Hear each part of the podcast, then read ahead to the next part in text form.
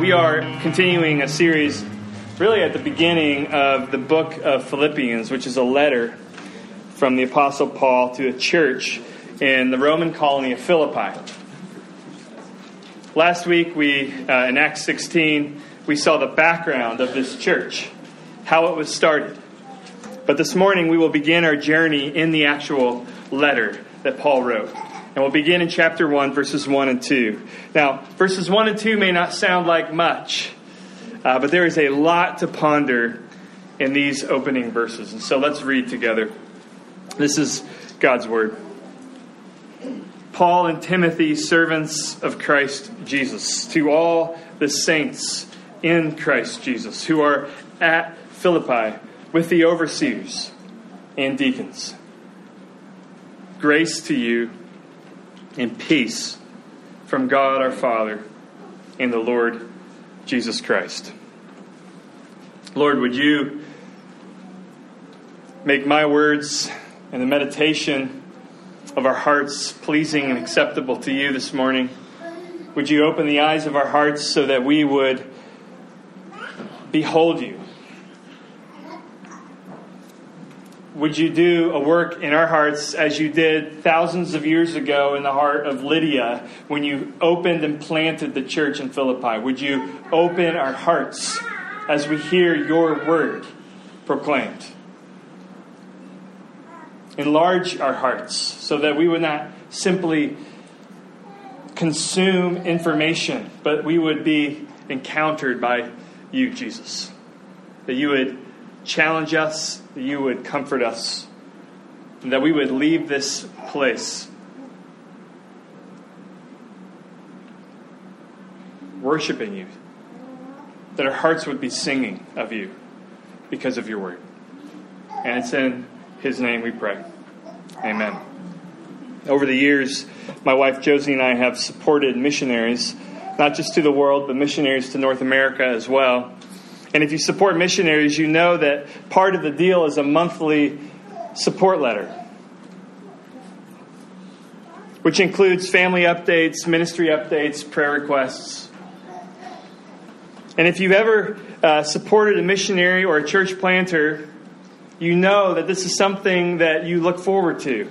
If you have never supported a missionary or a church planter, let me convince you to do so with at least this reason you get basically a subscription to an amazing letter ministry.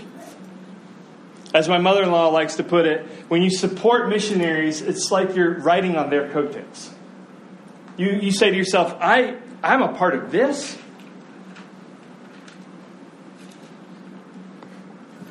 Well, I share this because the book of Philippians, if you can believe it, is a missionary support letter.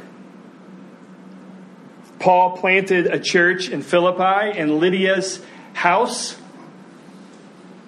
on his second missionary trip. And then 10 years later, Paul is in a Roman prison awaiting trial and possibly death. The Philippian church learns about this, it shakes them up. You can see this in verse 13 of chapter 1 so that it has become known throughout the whole imperial guard and to all the rest that my imprisonment is for Christ. So it's the church is aware that the church planter, the founding pastor of their church, is in prison in Rome. They kind of freak out, so they send a guy named Epaphroditus, a member of their church, to seek Paul out and to support him, to give him financial and emotional and spiritual support. Epaphroditus. A name that does not work with spell check, by the way. So, Paul, upon receiving this support, wants to thank them. Chapter 4, verse 18. If you turn the page, you'll hear Paul write, I have received full payment and more I am well supplied, having received from Epaphroditus the gifts that you sent, a fragrant offering, a sacrifice acceptable and pleasing to God. And so, this is nothing less than an ancient, divinely inspired support letter.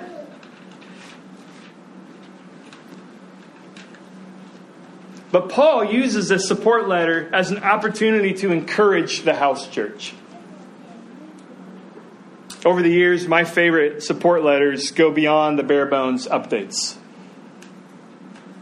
I can think of one in particular where you read it because you knew that you were going to get this amazing sermon. This is how the Lord is working in our ministry. And, and then it turns imperceptibly from a support letter to something supporting you. And you're like, wait, who's supporting who right now? And that's Paul. Paul, as a missionary, as a church planter, he wants to let them know that he's doing okay, but in doing so, he wants to support and encourage his supporters. The divinely inspired support letter. And that's why the first two verses that we heard read aloud look like mail. Have you ever noticed that? The New Testament is a collection of mail. We are reading other people's mail when we are reading most of the New Testament books. And it would be tempting, and it was tempting for me to just move on from the introduction, verses 1 and 2, and, and, to, the, to the good stuff, to the doctrine, to the things that matter, right? But there's so much depth in these two verses because introductions are telling. How you introduce yourself says so much about your identity, and how you um, address others says so much about how you view others. In these two verses, we see how Paul views himself and how he views the church. And I think this is so valuable, which is why we're spending some time on it this morning. It answers two questions How should we view leadership in the church? And number two, how should we view discipleship in the church? So, first, taking on leadership, how does Paul understand himself as an apostle? And Timothy, Paul and Timothy, verse 1, as a church leader, and overseers and deacons, elders and deacons in this church that he's writing to. What is the vision that God has for church leadership that the Apostle Paul takes for granted, as it were, in his greeting? In about a half hour, members will be voting on elders and deacons. And so this is a timely question. And so let's take another look at how Paul opens his letter. He says, Paul and Timothy, servants of Christ Jesus, to all the saints in Christ Jesus who are at Philippi with the overseers and deacons. Grace to you and peace from God the Father and the Lord Jesus Christ. I see three important realities about leadership in general, but particularly leadership in the church. And the first is this leadership in the church is servant hearted. Paul uses a very striking word to describe his apostleship, his leadership, his role in the church. He uses the word doulos, or servant, or more striking, slave. And this word is used in chapter 2, verse 7, to describe how Jesus led the church. Take a look. Chapter 2, verse 7. If you back up to verse 5, you'll get the context. Have this mind among yourselves, which is yours in Christ Jesus, who, though he was in the form of God, did not count equality with God a thing to be grasped or a thing to be leveraged for his benefit. But he made himself nothing, taking on the form of a doulos, taking on the form of a servant. So our pastor, Jesus, is a servant leader. He used his authority. He is the Lord. Caesar is not. And he used his lordship to become a slave. Leadership in the church is servant hearted. Leadership in the church also is submissive to Jesus. Paul and Timothy are not just servants, but what? Servants of Christ Jesus.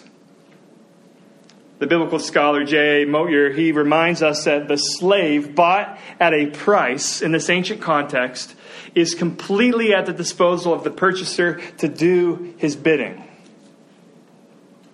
So it's no small thing that Paul and Timothy are introducing their letter as leaders of the church, as somebody who is completely at the disposal of their purchaser, Jesus Christ. That's their understanding. We are slaves to Christ. And so Paul and, Timothy understand their leadership as in complete submission to Jesus to do his bidding. And that is why I think he has this interesting preposition use when he says, with the overseers and deacons, in the second half of verse 1. Instead of under the overseers and deacons, he says, and to you, the church in Philippi, with your officers.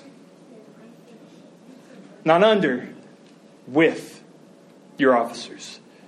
Because leaders in the church, just like members in the church, are submissive to King Jesus. We're all slaves to Jesus. And so, leadership in the church is submissive to Jesus. Leadership in the church is servant hearted. And finally, I see in this text that leadership in the church is to be understood as shepherding.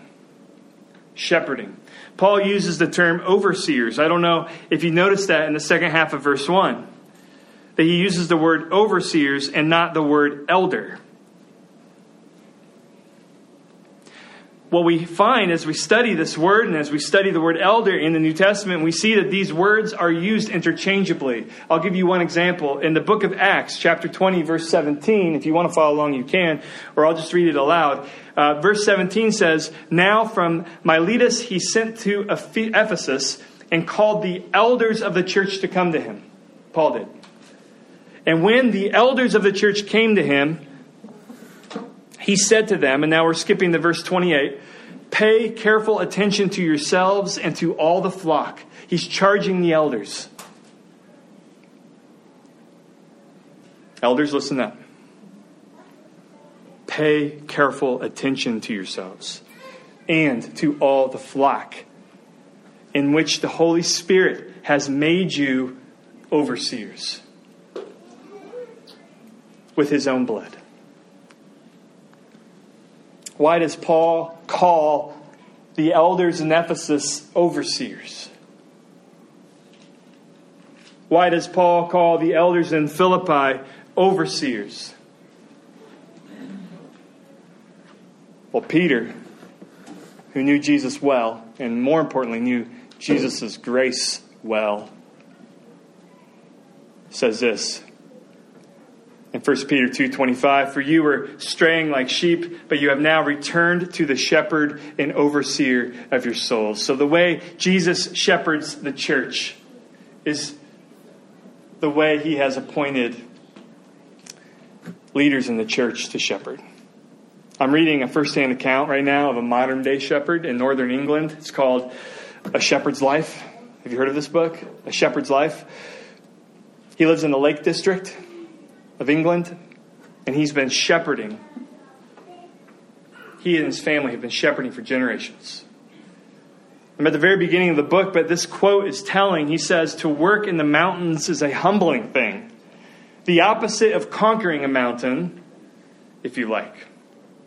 And he talks a lot in the beginning about how people come to the Lake District to simply conquer. They come to the Lake District to encounter beauty. And he's been there his whole life. He knows no different. And he says, When I'm shepherding in the mountains, I'm not conquering anything.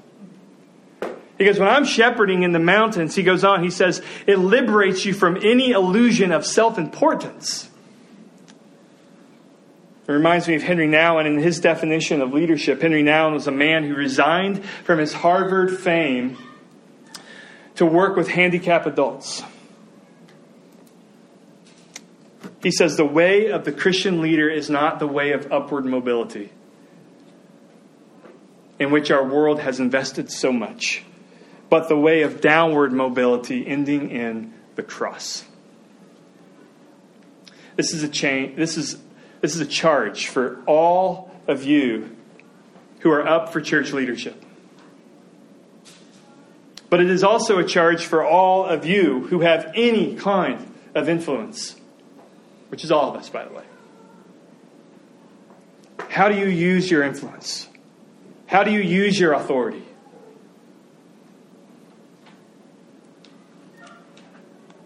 What we see here and what we see throughout all of the pages of the Bible is that leadership in God's economy is downward mobility, not upward mobility. Leadership in God's economy is taking on a cross. Leadership in God's economy is wearing a towel over your shoulder at all times so that you are ready to wash dirty, bloody, calloused feet. Leadership in God's economy is taking on a cross is to be a servant to Jesus and a servant to others. That's leadership. It looks like a cross, not a crown. It's sitting on the floor, not a corporate chair. Leadership. What do we learn about discipleship, though, in the church? Because we also catch a vision in this text, not only what Paul and Timothy uh, understood implicitly uh, about leadership, but we also see what he says about the, the people who are in the church. Not just Timothy and the elders and the overseers and the deacons. When Paul addresses the Philippian church, there is a sense in which God is addressing you. And so I want you to listen. How does God address you in this letter? Well, the Philippians' main identity is not where they live, they are only at Philippi. To all the saints in Christ Jesus who are at Philippi. So their main identity is not where they live, because that can change. They could be exiled, they could become refugees. The Philippians' main identity is not even Christian, the word Christian, that word is only used three times in the New Testament. Their main identity is saint in Christ. All of them, not just the ones who have done three miracles, all of them are saints in Christ. Which is how believers were addressed back then. Saints.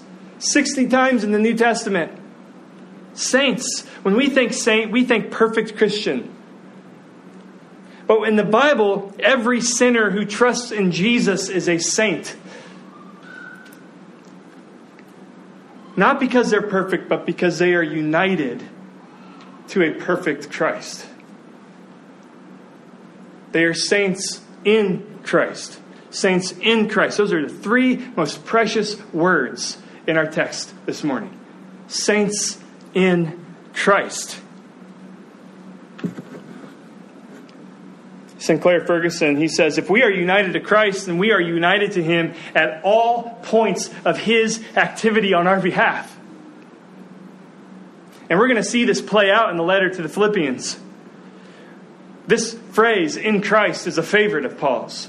He relishes in this. It's so central to the good news. When he says grace and peace from, from God the Father and the Lord Jesus Christ, it is because we are in Christ that we have grace and therefore peace. He says, he says, if we are united to Christ, then we are united to Him at all points of His activity on our behalf. We share in His death. We were baptized into his death, to use Paul's language. We share in his death so that you can say truthfully that when Jesus died and absorbed the wrath of sin, there is a true sense in which you also died on that day on that cross, so that you can no longer be condemned for your sin. Because you have been united to his death. Do you remember the, the assurance of grace this morning? There is now, therefore, no condemnation for those who are what? In Christ. How can there be no condemnation? Because you are in Christ and you have died already. Your sin has been nailed to a tree once and for all. So you've been united to his death, but that's that's not it. There's more. We share in his death, but we also share in his resurrection, he goes on. We are resurrected with Christ. That means death does not have the final word. If anybody has done a funeral in the past year, been at a funeral in the past year, you need to know that death does not have the final word. You are in Christ, and therefore you are united to his resurrection. As surely as he has risen from the dead, you will one day too. More than that, we are united in his ascension. We have been raised with him. In his heavenly session, we sit with him in the heavenly places so that our life is hidden in Christ and we share in his promised return. When Christ, who is our life, appears, this is Paul's language, we also will appear with him in glory. Do you see how we are united to every aspect of his activity on our behalf? Amazing. And that's why you're a saint. You're set apart.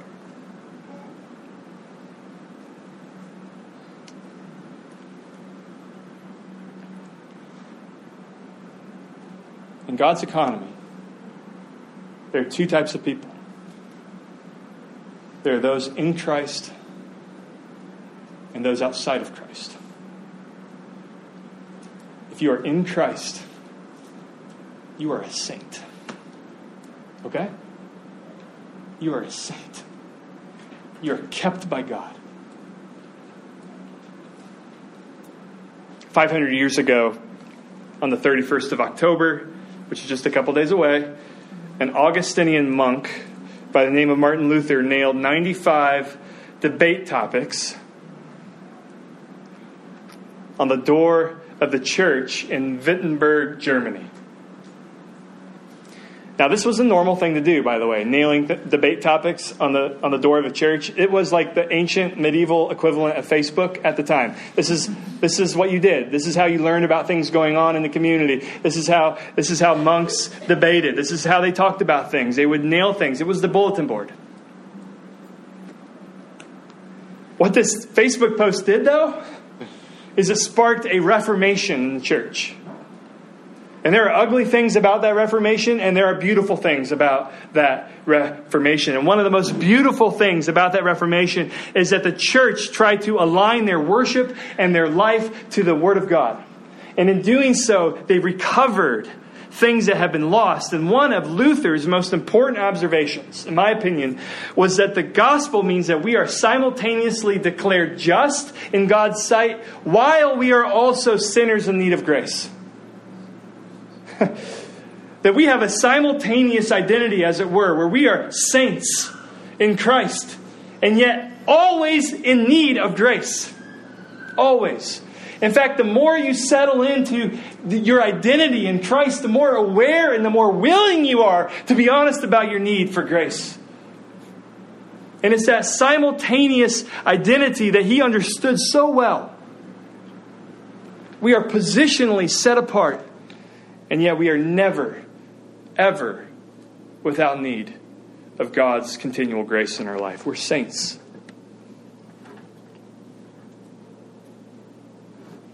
What I want to encourage us to do here to close is to rest in your identity in Christ. Uh, I want you to not rest in any other identity than the one that the Lord addresses you as this morning in this letter.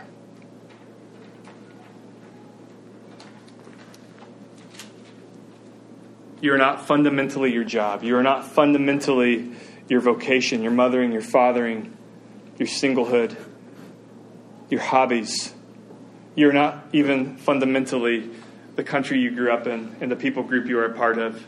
You're fundamentally in Christ. This means racism is heresy. This means nationalism is heresy. Because we are one in Christ. We are in Christ. There are people in this church, there were uh, divisiveness in this church. There are Greeks and Romans, Jews and non Jews. And Paul is saying grace and peace. When he says peace, he's not just saying, I feel peaceful. This feel, I mean, I think it includes that. But the vision of peace in the scriptures, especially the vision of peace that Paul's tapping into, is not just an internal sense of well being. It is rightness with God, it is rightness with others. It is a flourishing interdependence, not just with others, but even the created world. Grace and then peace, or shalom. And that's, that's our identity. We are in Christ. We are in Christ. May you live like it. May you live on a daily basis like you are united to King Jesus, the resurrected Lord.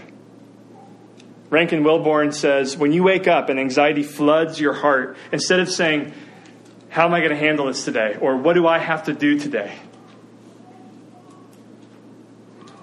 He says, I think union with Christ means that you start to say, Jesus, what do we have today? What do we have today? And I have to admit, when I'm walking into a day where there are things about which I'm anxious, changing the pronoun changes everything. I'm not going into the day, I'm united to Jesus. We're going into the day. Because you are a saint. Don't obey God in order to get something you already have. Obey God because you already declared saint. Ask God instead, what part do I have to play in your mission today? Stop trying to earn something that you've already been given. And so may we be a church that stands in Christ, that claims Christ, that rests only in Christ, that is not swayed by other things because we're placing identity in them. And would we, as leaders, would we embrace the gift of downward mobility because we're in Christ? Let's pray. Lord, we are grateful for these two verses, this introduction of a letter. It shows so much. It's a telling introduction into who we are, deepest identity. We are saints in Christ. Help all of us, including our leaders, especially our leaders, live like it. What a privilege. And it's in Jesus' name we pray. Amen.